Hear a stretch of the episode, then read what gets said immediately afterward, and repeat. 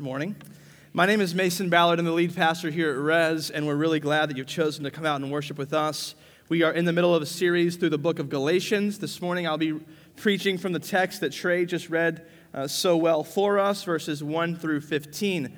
Uh, before we jump in, just a reminder of a couple of things. Year end 2018 is uh, somehow finally upon us. And so um, be listening in the next several weeks for an announcement for uh, our members' meeting to approve the 2019 operating budget. So uh, this is not that formal announcement, but it will be coming probably next week. They've been working on it this week. I've been working on it, and uh, we'll get that to you uh, for your consideration and, um, the Lord wills, approval in just a few weeks. we're going through a membership course right now.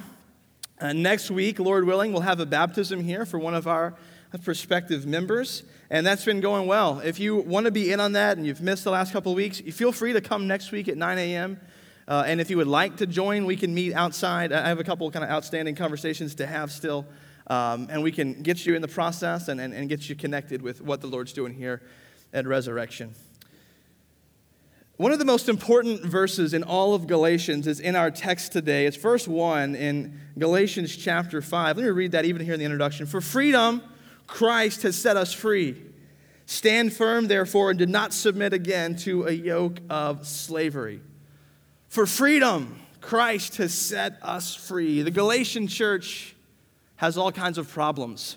There are false teachers who have worked their way in the midst of the Galatians. And as we see in this text and as we've seen throughout this series, the issue at hand is this relationship between law and grace, between the things that we do and the things that God has done for us. What is the role of our works in the life of faith? Well, many false teachers have worked themselves in and among the Galatians, and they're teaching that if you're going to become a Christian, fellow Gentile, right, fellow non Jew, if you're going to become a Christian, you have to accept circumcision, right? You have to take on this outward sign of belonging in God's people. And this was for many a trivial issue. For many, they didn't see why it was a huge deal. But Paul, in fact, knows that in this issue, the integrity of the gospel is at stake. And what is the antidote to the Galatian problem? Ultimately, I think the answer we see here in Galatians 5 is freedom. Freedom is the antidote to the Galatian problem. Paul reminded the Galatians, and I remind us this morning, Christians, we are called to freedom. But I don't think our culture fully understands the sort of freedom we're talking about. I think freedom can be scary. I think freedom can be confusing. There's some reverb or something on my mic that's driving me crazy. I don't know uh, what it is. Uh, maybe it's just me up here, but check that out if you can. But freedom can be scary. Many of you have heard of uh, a great American, Harriet Tubman, who would help sort of escaped slaves find freedom via the Underground Railroad. And if you know anything about Harriet Tubman, she was not just a calm little docile lady who accepted things as they were. In fact, Harriet Tubman, you could say, was a, a pistol carrying lady. And what I mean by that is there was one particular instance where she was helping uh, a group of freed slaves begin their voyage from bondage and then to freedom. And she is working with this one particular uh, young man who is just scared to death at the prospect of freedom. And can you blame him when the stakes are so high if you're getting caught? And so they're working their way sort of away from the plantation from which he was escaping. And one night he had sort of a, uh, a crisis of faith, if you will. He, his, his flesh was, will, or spirit was willing, but his flesh was weak. And he decided that the life at the plantation wasn't so bad after all. Not that he enjoyed it, not that he wanted it, but the fear of being caught, the fear of what lied ahead was overtaking him. And Harriet Tubman, with the grace of God, took her pistol, puts it to his head, and you say, You get freedom? Or you die. You're not going back, she told him. You get freedom or you die. I think this chapter, the Apostle Paul is acting a little bit like Harriet Tubman. He's reminding the Galatians you get freedom or you die. That particular freed slave, oh, that's the handheld mic? It's not up here. So it's not the handheld mic. It's all good. This time out brought to you by Toyota. great cars, great prices, great people. I don't know what our saying is, It's a little better now. I can deal with it. I won't be too extra. Paul is reminding his people that they will get freedom or they will get death. Church, we've been blessed with freedom, and we must use that freedom to bless others. The title of today's message is Gospel Freedom. Verses 1 through 6 will give the exhortation don't lose gospel freedom. Don't lose gospel freedom. And then verses 7 through 15 will provide the exhortation don't abuse gospel freedom. Don't lose gospel freedom and don't abuse gospel freedom. Let's look in verse 1. For freedom, Christ has set us free. Stand firm, therefore, and do not submit again to a yoke of slavery. If you boiled Galatians down to one verse, this just might be the verse you would choose. If you were to ask, what's the main idea of this whole letter that Paul's written, it might be this one. For freedom, Christ has set us free. Stand firm, therefore, and do not submit again to a yoke of slavery. I have three questions to ask of this verse. From what has Christ freed us? For what has Christ freed us? And now what, since Christ has freed us? From what has Christ freed us? We're just using the Pauline corpus of literature. We know that Christ has freed us from the curse of the law. Christ has freed us from the curse of Adam. Christ has freed us from spiritual death, that we don't have to be afraid of sin and death and life apart from God. Christ has freed us from the fear of death. Christ has freed us from condemnation. Romans 8 1 There is therefore now no condemnation for those who are in Christ Jesus. Christ has freed us from the power of sin in our lives. Christ has freed us from the penalty of sin in our lives. Christ has freed us from the dominion of Satan over our lives. Christ has freed us from this fake idea of the dominion of the self over our lives. Jesus has freed us from so much. For what has Christ freed us? The text says it's for freedom that Christ has freed us. We're freed for freedom. We're free to love, free to experience joy, free to exude joy, free to love the things that God loves, free to be about the business that God is about. And now what? Since we've been freed for freedom, how do we then live? The answer, Paul says, flows from that indicative. Stand firm, therefore. Therefore, since you've been freed for the sake of freedom, stand firm. And don't look longingly back to Egypt. Meaning, don't submit again to a yoke of slavery. Jesus is our ultimate liberator who frees us from the greatest enemy from which we need freed. Verses 2 through 4. Look, I, Paul, say to you that if you accept circumcision, Christ will be of no advantage to you. I testify again to every man who accepts circumcision that he is obligated to keep the whole law. You are severed from Christ, you who would be justified by the law. You have fallen away from grace. Now, it's important to note that Paul is not here discussing whether a genuine believer can lose his or her salvation. That's not the issue at hand. He's simply saying that if people who once made a profession of faith are seeking justification by the law, they have fallen away from the grace that God has so freely extended to them. Paul's message is simple. If you accept circumcision, if you accept circumcision because these false teachers have told you that to be a Christian, you have to be circumcised. If you've heard that message, you said, Yeah, I get that. I'm going to be circumcised in accordance with what these guys are teaching. Paul is saying that is not trivial. If you do that, Paul says, Christ will be of no advantage to you. I don't care the profession you've made. I don't care what you say you believe. If you believe what these people are teaching, and if you accept circumcision as a way to try to make yourself right with God, Christ will not be of any advantage to you. I'm not a math guy at all. But here's a simple formula if you're taking notes, I think you should write down Jesus plus something equals not Jesus. Jesus I think that might be algebra, maybe some trig, I don't know. Jesus plus something equals not Jesus. when you essentially add something to what Christ has done or say, you know what, I'm going to believe Jesus, but I'm also going to try to earn my, way with God. I'm going to believe this and I'm going to believe this. If you add anything to that, you end up with a, with a product, an answer that is not simply Jesus. You either trust law or you trust grace. Ultimately, you either trust yourself or you trust Jesus in your place.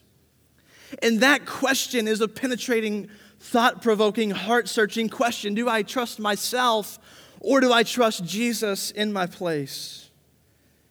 Uh, several months ago, many of you remember my, my uncle passed away, and um, by virtue of Charleston's airport being somewhat expensive, we were flying home from Pittsburgh, Nick and I, from uh, our denominational meetings, and uh, my uncle was in the hospital at Pittsburgh, and he was uh, really, really not in good shape. And I got an opportunity to have uh, like 20, 30 minutes with him uh, to ourselves. And I've never been in a situation in my life where I'm talking to someone who, you know, palliative care is outside the door. And uh, pastorally, I've thought about this many times. I've talked to people about what they would do, but when you find yourself in the situation, it's, it's intimidating.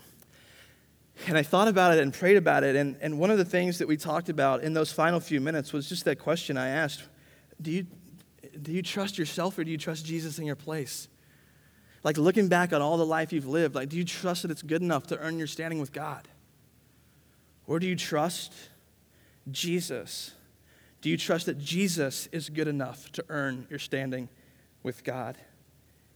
Church, we either trust ourselves and our efforts and our religion, or we trust Jesus there's no middle ground. If you accept circumcision, believing it's going to help you be justified before God, Paul says you've, you've, you've, you've neglected, you've negated, you've, you've counterbalanced the very profession that you've made.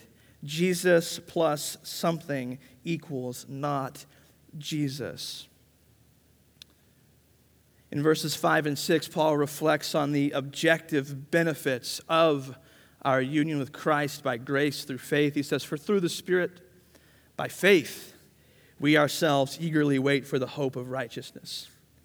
For in Christ Jesus, neither circumcision nor uncircumcision counts for anything, but only faith working through love. If you're taking notes, I might write this down. We don't work for righteousness, we wait for righteousness. We don't work for righteousness, we wait for righteousness. And let's talk about what I mean by that. Paul says, through the Spirit, by faith, instead of by works. You could even do a corollary here where Paul says, for the Spirit, by faith. You could, you know, the opposite would be what? For through our flesh, by works. So we're contrasting for our, through our flesh by works with through the Spirit by faith. Through the Spirit by faith, we eagerly wait for the hope of righteousness. We eagerly wait for the hope of righteousness. No other religion, no other people can live with such gospel confidence. Paul is saying, We eagerly look forward to our hope of righteousness. We eagerly look forward to death. We eagerly look forward to the coming of our Lord. We eagerly look for that day when our righteousness is realized, when Christ appears, who he himself being our righteousness.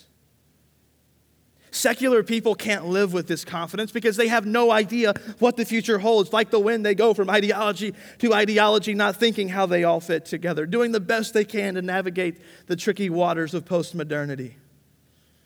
And religious people aren't in much better shape. They're anxious about if they've done enough. Have I prayed enough? Have I fasted enough? Have I given enough? Have I gone to synagogue, to mosque to worship? Have I gone to these things enough? Religious people obey rules and hope it's enough. Secular people just sort of sift through all the information and try to chart their own course and hope that in the end all things just kind of work out. If you're either of those people this morning, let me introduce you to Jesus who has walked the path that lies before you. He has lived the perfect human life. He has died in your place and he's risen again for your justification. That Jesus can do what your religious efforts can't do, and that is make you right before God. Jesus can do what your secular look into what the meaning of life is can't do, which is tell you who God is, how he's made you, why he's made you, and that he loves you. In Jesus, Paul says this idea of circumcision uncircumcision. It's just silly. Faith is the sign of God's offspring, not works. By faith we wait in hope. By faith we love the brothers and sisters. The text uses some curious language when it says only faith working through love. And I want to make the case this morning that faith quite literally energizes love. Faith has the ability to sort of create and move us to love. And let's talk about what that means. I sort of introduced that dichotomy of religious people and, and secular people on sort of two different poles here. Religious moralism Religious moralism, this idea of I'm going to try to be good, I'm going to try my best to please God. Religious moralism is essentially a self serving venture. I got to do what I got to do to get myself where I need to be. And non religious sort of uh, paganism, acting a foolism, whatever we would call it, whatever the opposite of chasing morality, maybe chasing immorality, right? It's on the opposite pole of morality, but essentially it's the same thing. It's a selfish venture. Eat, drink, be merry, for tomorrow I die. I'm going to do what I want. I'm going to do what feels good. I'm going to live with this illusion of freedom. I would argue that both are essentially self serving ventures. I would argue that both are anxiety inducing, insecure ventures. And I would then argue that selfishness and insecurity cannot produce love. Selfishness and insecurity can't really produce love. If I love you because you feed my ego, I don't love you, I love me. And you become a means to my end. Selfishness and insecurity can't produce love because love is joyful self giving. Love is joyfully giving ourselves away for a person, object, thing that we love. But faith in Christ unlike moralism and unlike rampant immorality, immoralism, immoralism, faith in Christ does what neither of those things can do. It frees us from ourselves and affords us the freedom with which we can love others.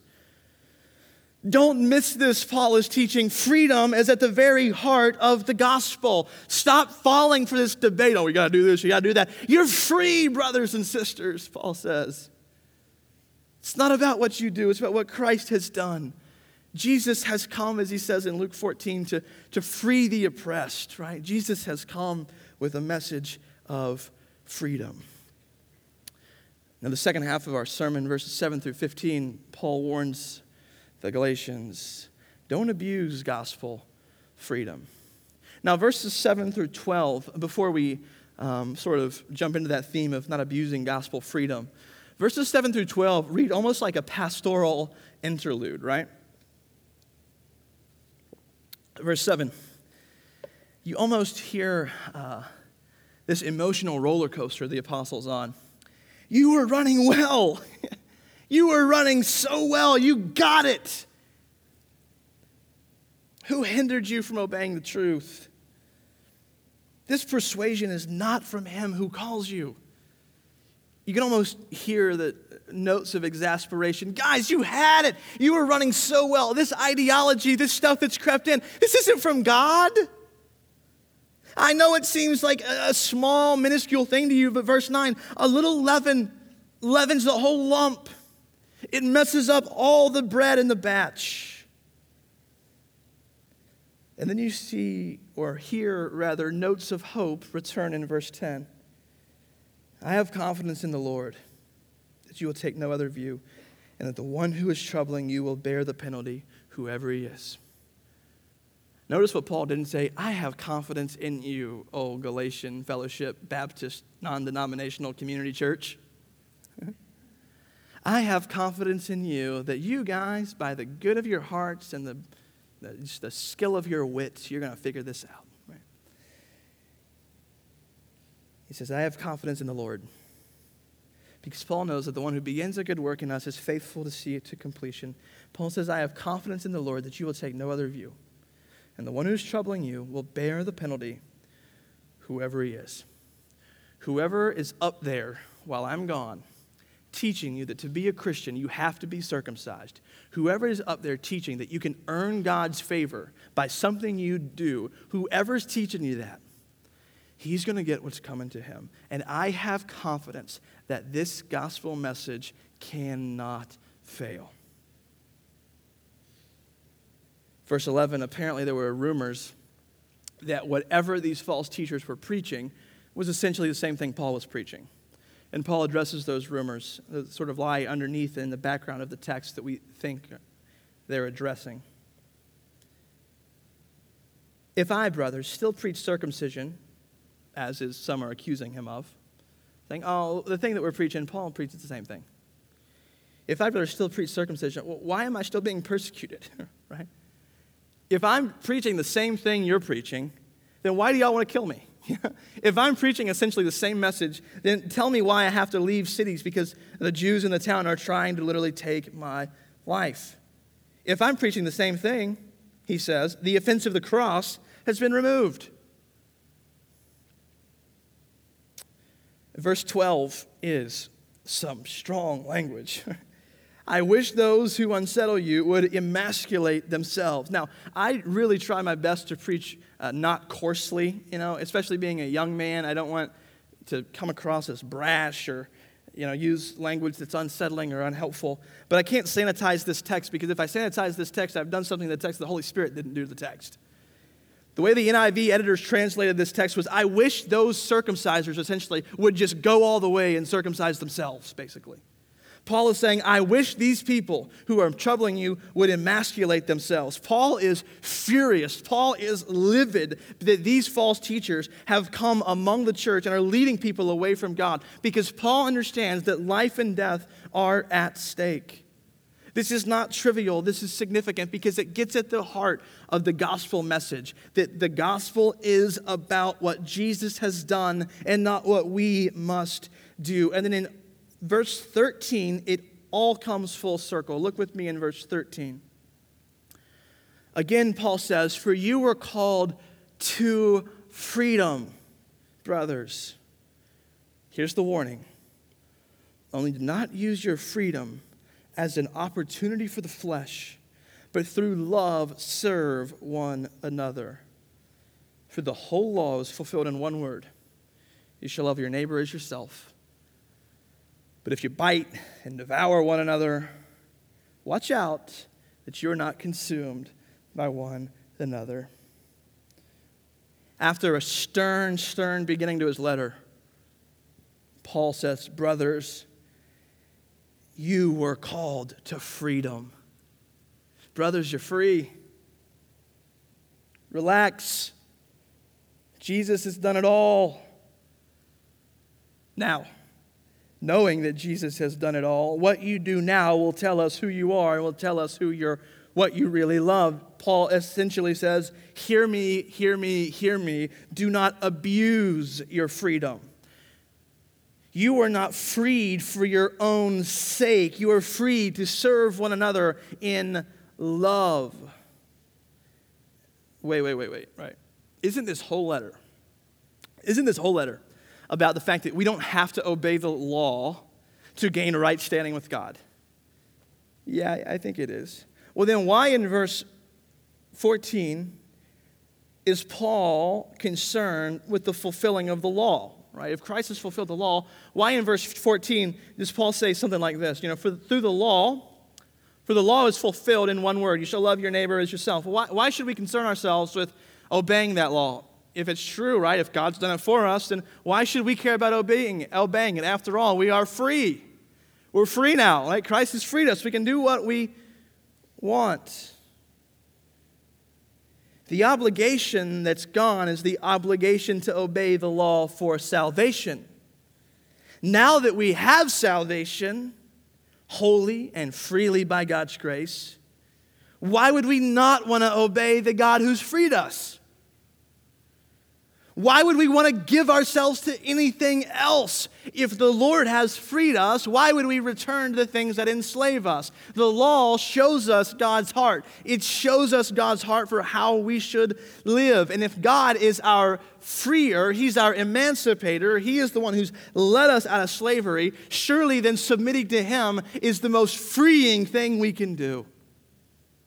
We're saved from obeying the law as a means of earning merit with God, but we're not freed from obeying God's law as a way to please God. How does this work? What does this look like? Tim Keller gives us a case study And he says it better than I ever could. And so let me just read a couple paragraphs. So I hate when people read to me, but bear with it. Uh, bear with us, and we'll get you, get you there. Tim Keller gives us a case study of lying as this relationship uh, between sort of we're saved from obeying law as a means of salvation, but now that we're saved, we want to obey what God teaches because we love Him. Uh, uh, Tim Keller sort of minds that uh, relationship here. Take a lie, for example. Take a lie. On the one hand, gospel freedom means I don't have to fear what I will, that I'll be cast off from God if I lie. I am free from the legal penalty of that lie. The person who is seeking to be perfectly honest as a way of sort of winning God's favor will be devastated when they slip and lie. But the gospel assures us that even dishonesty will not condemn us. We need to ask a better question Why did I want to lie? Why did I want to lie?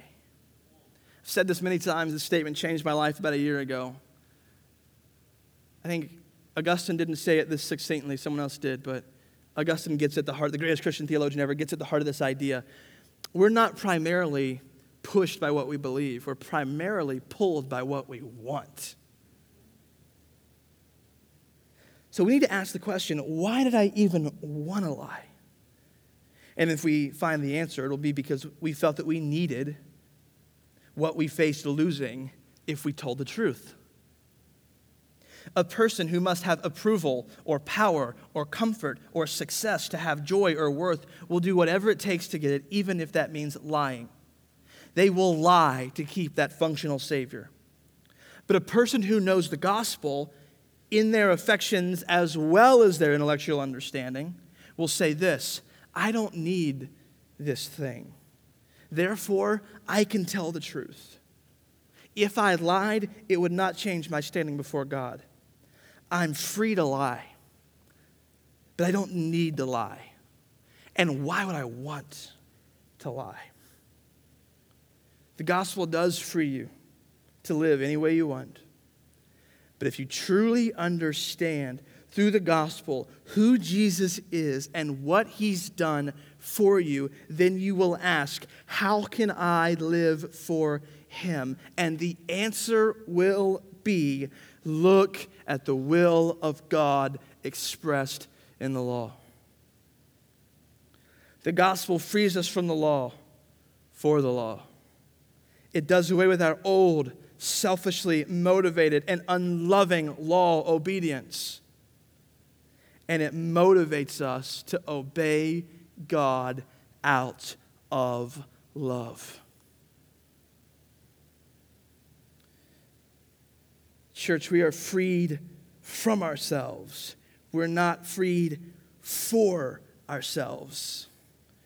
This is nearly impossible to understand in a culture where freedom is synonymous with this sort of philosophical libertarianism, right? This idea that freedom means just complete autonomy, that freedom means I do whatever I feel like, whenever I feel like it, and however I feel like it. But I would contend that's not the biblical definition of freedom. In our sinful state, we are enslaved by our sin. We are enslaved by Satan. Ephesians chapter 2 teaches us this reality. He says we're all sort of following this course of the world following the prince of the power of the air, the spirit that is now at work in the sons of disobedience, among whom we all once walked. So, in, in essence, what Paul's saying is this we were all just like everyone else. We were just sort of going about life and following the whims of the day, following the culture of the day. Eh, but here's the thing when we're just being like everyone else, what we're actually doing is we're sort of all walking together. And what we all don't know as we're walking together is that we're all following someone. And that someone we're following, Ephesians chapter 2, you can go read it if you don't believe me, right? And who we're following is the prince of the power of the air. And then Paul says, the spirit that is now at work in the sons of disobedience, among whom we all once lived.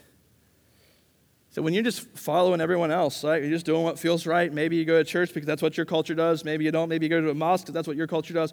When, you know, you're just living for your family. You're just living for power. You're just living for success. You're just living for education. You're, you're, just, you're just, you know, I don't know. I'm just doing what everyone else is doing. That you're actually following a course that someone's leading and that someone who's leading that course is taking you somewhere. And wide is the gate to the place he's taking you because he has fallen from grace and he doesn't want anyone else to experience God's grace. And he will do whatever he can to convince you that he's worth following and that just being like everyone else and just following them is no big deal. But narrow is the gate that leads to salvation. But God, being rich in mercy because of the great love with which he loved us, even when we were dead but God, because of the great love with which He loved us, even when we were following everyone else. But God, who loved us, even when we were loving sin more than loving Jesus, even when we were at our worst, God loved us. But God, being rich in mercy, because of the great love with which he loved us, even when we were dead in our trespasses and sin, made us alive together with him, and seated us with him in the heavenly places, so that in the coming ages he might show us the greatness of his riches in love towards us in Christ Jesus.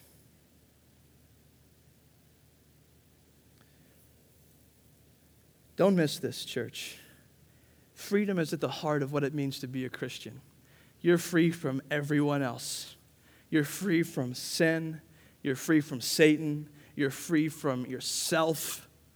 You're free from anxiety inducing religion. You're free from anxiety inducing irreligion. Jesus has purchased you. Jesus has successfully lived the life you should have lived, and He offers it to you. And He says, Come and follow me and find in me the life that I've called you to live. The life I now live, I live in Christ. To live is Christ, to die is gain. You are free, but you're not free to just indulge yourself because indulging yourself is what you did before you were free. You are free to love, and you're free to serve. Verse 15. But if you bite and devour one another, boy, that sounds like what we can do in churches, man if you bite and devour one another, watch out that you're not consumed by one another. How do we use our freedom? Do we use it to put a bubble around ourselves and say, hey, listen, man, I'm an American man. I'm free. You can't tell me what to do. I'm free. Blah, blah, blah. You say, listen, man, Christ has purchased my freedom for me. And with that freedom, I'm going to love people. I'm going to love the people in my fellowship. I'm going to love the people in my family. I'm going to love the people who exist ethereally on the internet as bubbles on a screen, right? I'm going to see people how God sees them. I'm not going to bite and devour. You're probably not you know, physically biting them, that's really odd. I'm not going to spiritually bite them, right? I'm going to live with malice and ill content. I'm going to love one another because I believe that in loving one another, we are free to build one another up. So this morning we're going to uh, approach the Lord's table together. So, worship team, if you guys want to start making your way up here, and we'll um, administer the elements in a moment. We're coming to this table as a family of people who are freed. We're freed from the power of the world's expectations of us. We're freed from the sting of unmet expectations. We're free. And we gather as one people around this table, a freed family to partake, team, of the body of Christ broken for you and the blood of Christ shed for you.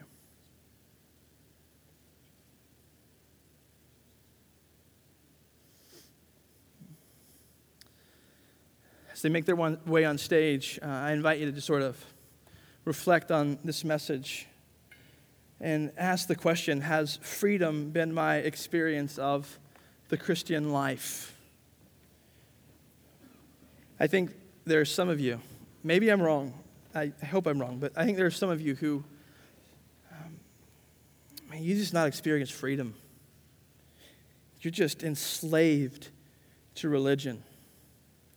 And you're consumed by what other people think of you.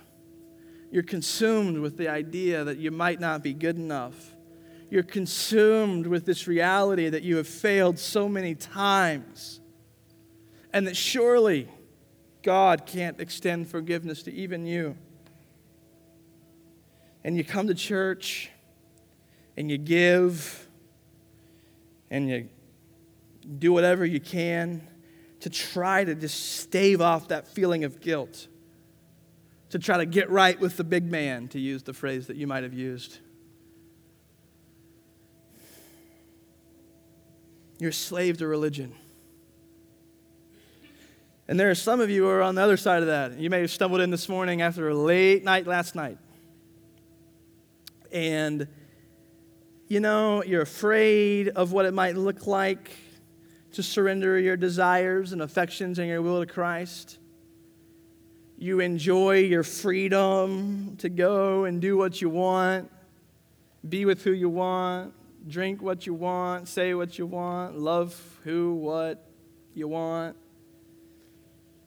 But I would contend that there's nothing more enslaving than the enslavement to wants and desires. To both of you this morning, the person who was early because they wanted to earn God's favor, and the person who was late because they ain't thinking about God's favor. Jesus leaps off the pages of the scriptures as your liberator. Jesus frees you from the bondage of religion. Jesus frees you from the bondage of irreligion. And Jesus beckons you to come. He has died in your place. He has done what you cannot do. He has earned you a spot in God's family. For freedom, Christ has set us free. Don't submit again to the yoke of religion that seeks to earn God's favor. Don't submit to the yoke of wanton desires that tell us we can do whatever we want and not be affected. Submit to King Jesus, who has set you free, that you may love God and love your neighbor as yourself. I'm going to pray for us. And after I do, uh, I invite any believer who's here this morning to join us at our family table, to join us at the Lord's table, uh, to partake the body of Christ. Broken for you, and the blood of Christ that's shared for you, sh- shed for you, and shared, I guess. Let's pray. Father, we see from the very beginning of the Bible the principle that sin enslaves and God delivers. Lord, Adam and Eve thought they were exercising their freedom by doing what they wanted, but really they were laying that freedom down and submitting to another king, the enemy. But Lord, you would not be defeated. Your plans for humanity would not falter and what Adam and Eve put down in the garden, Jesus has picked up on the cross. You have purchased our freedom back. You have saved us from an enemy far greater than the Pharaoh. You have saved us from sin and death in all that it brings with us. Lord, you have freed us from having to perfectly obey the law for salvation, and you've extended Jesus to us, in whom is redemption and forgiveness of sins. And so this morning, Lord, as we come to your table, what we're saying is we cling to Jesus. What we're proclaiming is that Jesus has come, Jesus has lived, Jesus has died, Jesus has risen, Jesus has ascended to heaven, and Jesus will come again. And this is the news that will free humanity. This is the news that has saved my life. This is the news that has broken my chains. And this is the news that I must spread to the ends of the earth.